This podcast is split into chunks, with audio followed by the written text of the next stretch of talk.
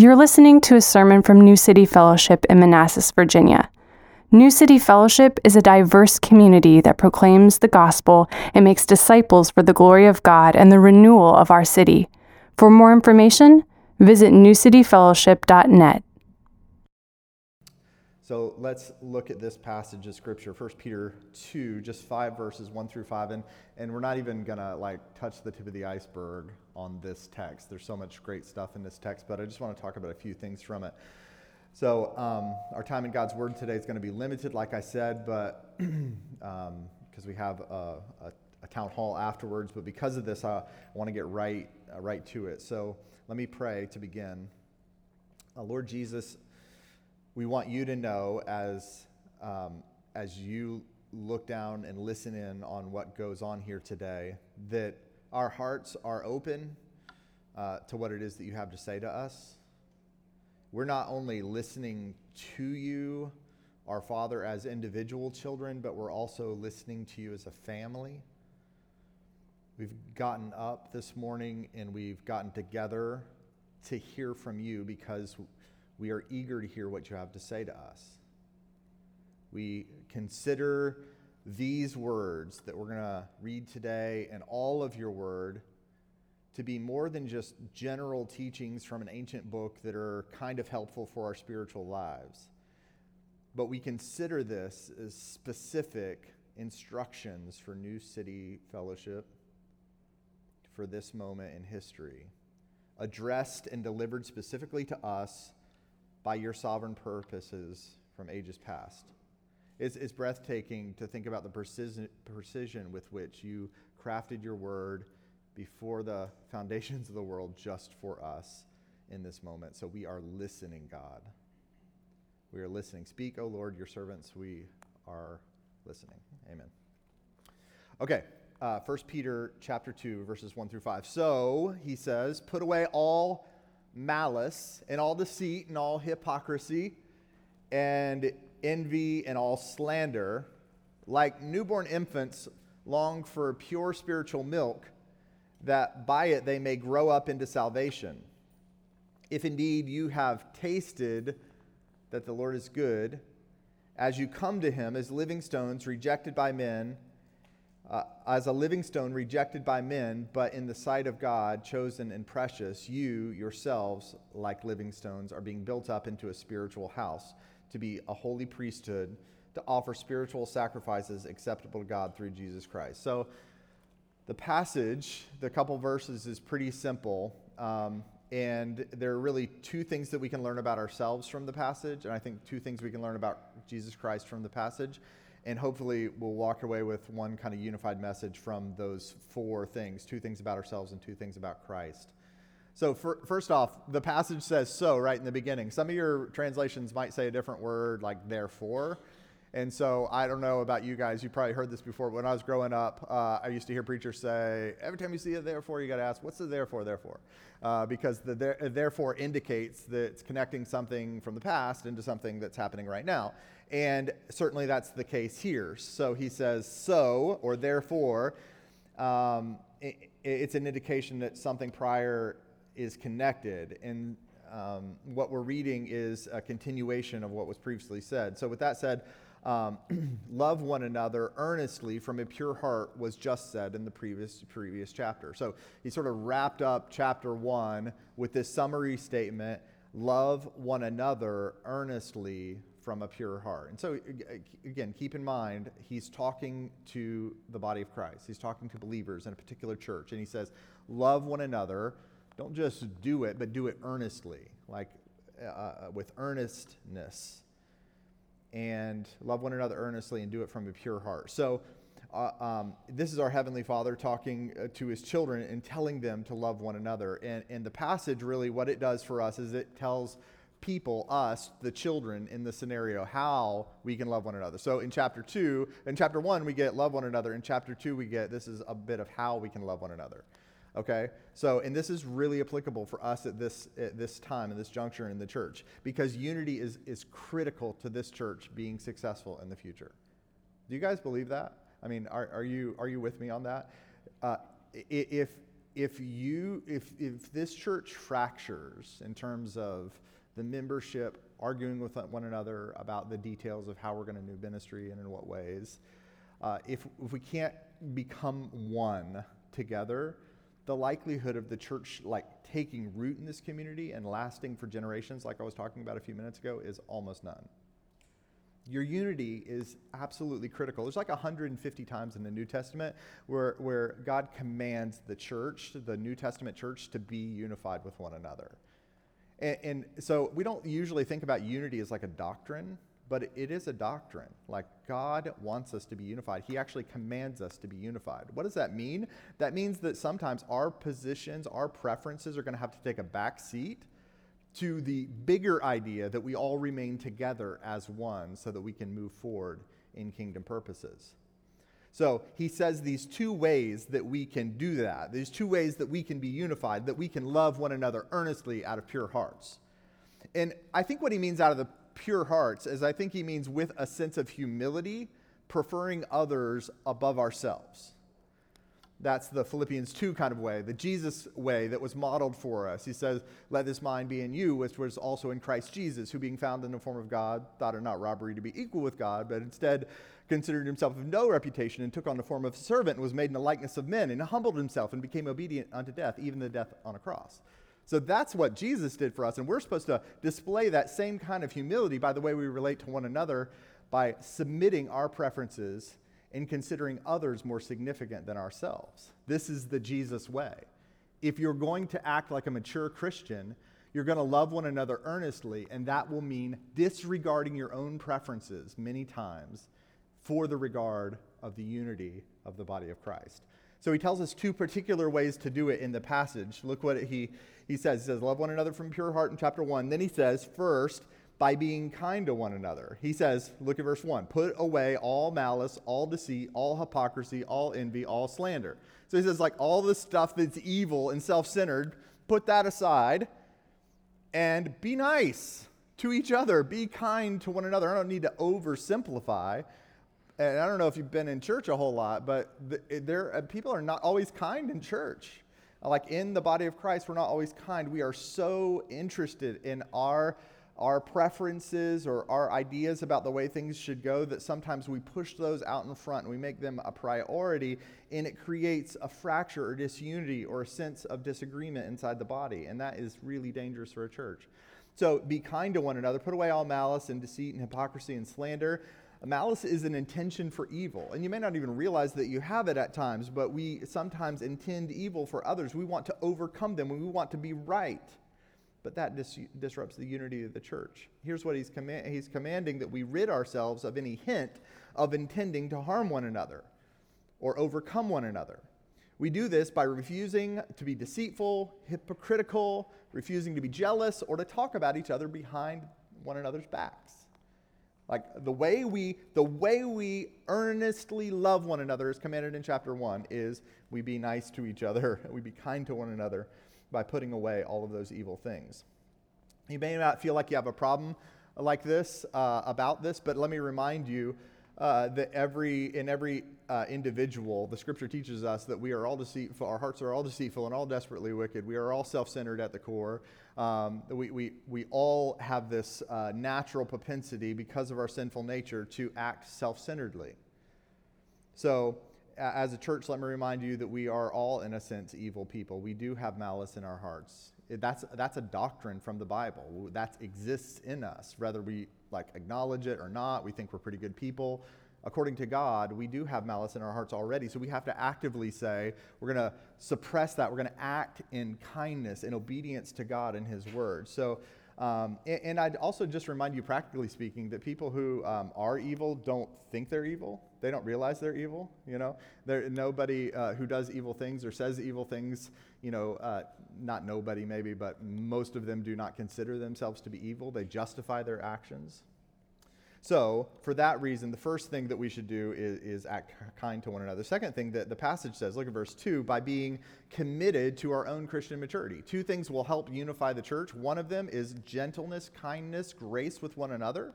The second thing is commitment to our own spiritual maturity, or in other words, turning the mirror back on ourselves and saying other people aren't the problem, but my immaturity is the problem, and I need to focus on my own growth. Long for pure spiritual milk, he says in verse 2, that you may grow up into salvation. Like the, the salvation that Christ has offered to us is the thing that we are growing up into, according to this passage.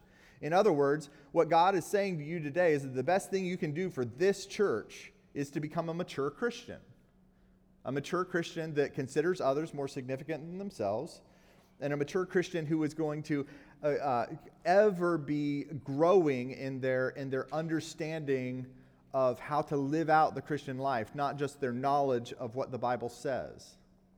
And the, the least helpful thing you can do for this church at this juncture is to persist in immature attitudes or actions. So you should have a whole lot of self examination going on right now. This is how we love one another. We're kind to each other, we're committed to our own maturity. That's how we love one another. And he says in verse 3, look, he says, if indeed you have tasted that the Lord is good. So he's saying the motivation for all of this kindness to one another, for all of this uh, all of this uh, putting away of evil, the motivation is that we have tasted of God and we have seen how good He is. That should motivate us to grow spiritually and to suppress the evil that comes uh, often from our hearts. But when it comes to Jesus, so I told you there's two things here. It's two things, two ways that we, th- things we learn about ourselves, and then two things we learn about Jesus. When it comes to Jesus, what does the passage tell us about him? Well, here's what it says. Look in verse 4. As you come to him, a living stone, rejected by men, but in the sight of God, chosen and precious. So, the thing we learn about Jesus, he's called in this passage the living stone. The thing we get about him is that he is, he is rejected by men and chosen by God. He's rejected by men and chosen by God. Isn't it ironic? Doesn't that feel ironic to you? That one of the first characteristics of the most significant persons person who has ever lived is that he lacked characteristic. Nothing made him special in the eyes of man. He was as common, so to speak, according to the passage. If you go read further on, he was as common as like a stone on the ground. Uh, con- convincing a well educated, overconfident bunch of religious folks that Jesus was the Messiah was about as likely as like convincing the Democratic Party that I should be the next candidate you know, uh, for, for the presidency. I mean, it's just not a very likely thing. They expected something that Jesus was not, though prophecy of old told them that he would come in this manner. So, um, Jesus was common.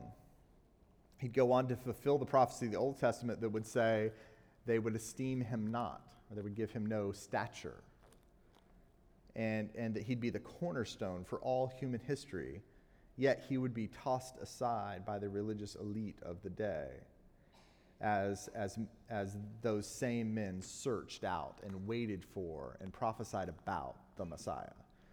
So the irony in that is really thick. This is what, what, we, what we learn about Jesus is that he was rejected. He was rejected. On every level, this was true of Jesus. Jesus, by earthly standards, was a nobody, he was a real reject.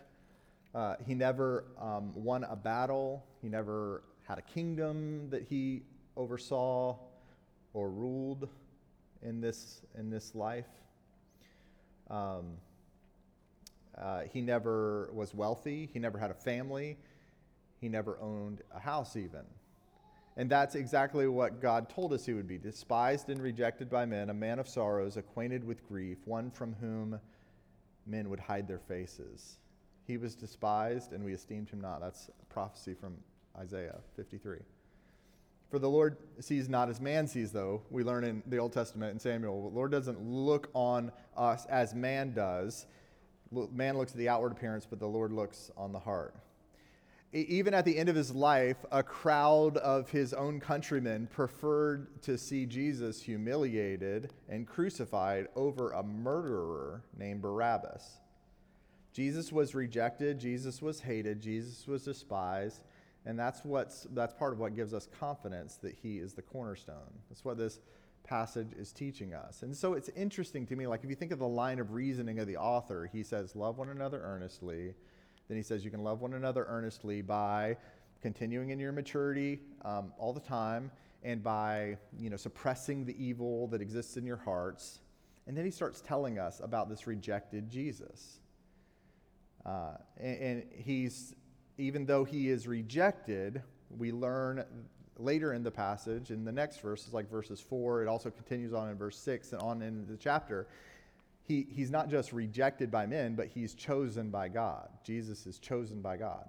He's chosen, he's precious to God. That's right, he's hated by men, but he's precious and chosen by God. Jesus is the chosen one of God.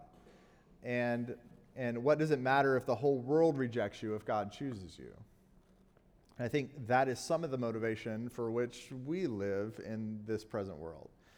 We are constantly, you know, told by our society about how we should live and what makes a person valid.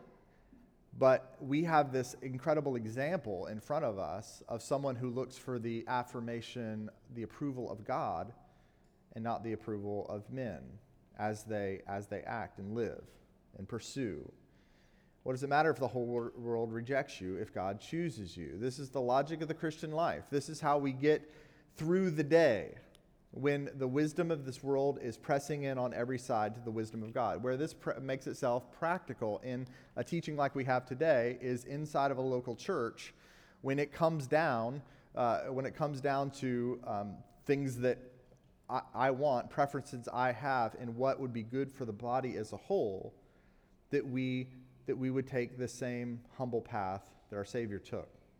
This is how we get through the day. The wisdom of this world is pressing in on every side of the wisdom of God. If God is for us, who can be against us? Romans teaches us. So, in the last verse there in verse 5, you yourselves are like living stones being built up into a spiritual house. What this indicates to me, I don't, I don't want to be overly simplistic, but what this indicates to me is the sum of the parts is, is greater than us as individuals. Like what God is doing here is He's building a house. What God's doing here, I mean, a new city, right here in Manassas, what He's doing is He's building a house. He's building a house, a spiritual house, to be holy, a holy priesthood.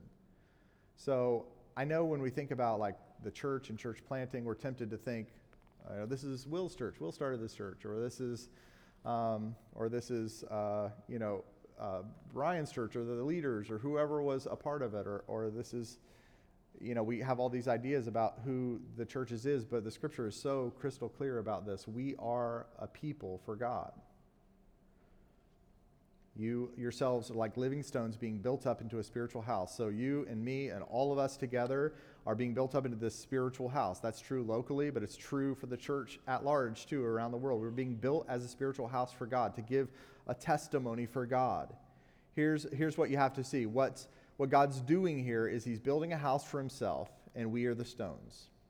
We're a holy priesthood. We've been set aside as servants for God. That word holy, you know, it means set apart, distinct, different.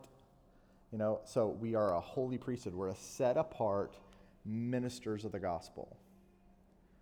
This is, this is really powerful. This is how we should see ourselves. We are set apart, distinct ministers of the gospel, and we are together something powerful for God. We are a house for God here in our local community and all over the world. So here's the summary. I know it's kind of the passage has a lot of ideas in it, and we didn't even touch on all of them. But here's a summary God's making you, you New City Fellowship, into a house for Himself.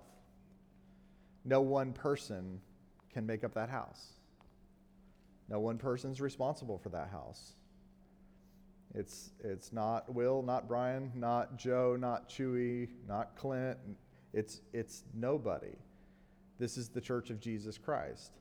It's being built in Manassas as a spiritual house for God. And, and the way we serve the church is by being kind to one another and being committed to our own individual maturity as we play our role in the building of the body of Christ. So, what I, what I hope, you know, when I, when I look at this passage, what I, what I take from this is the, the importance of our unity together in Jesus Christ for the success of the church long term and our willingness to consider ourselves as a part of a thing that will be very spiritually significant in the life of this community long term. Let me pray that God would take these words and use them in whatever way He sees fit in our own hearts. God, this is your word. Um, try the best of my ability to, to say what it says, what you're saying, um, but we trust that, um, we don't trust that, we know that.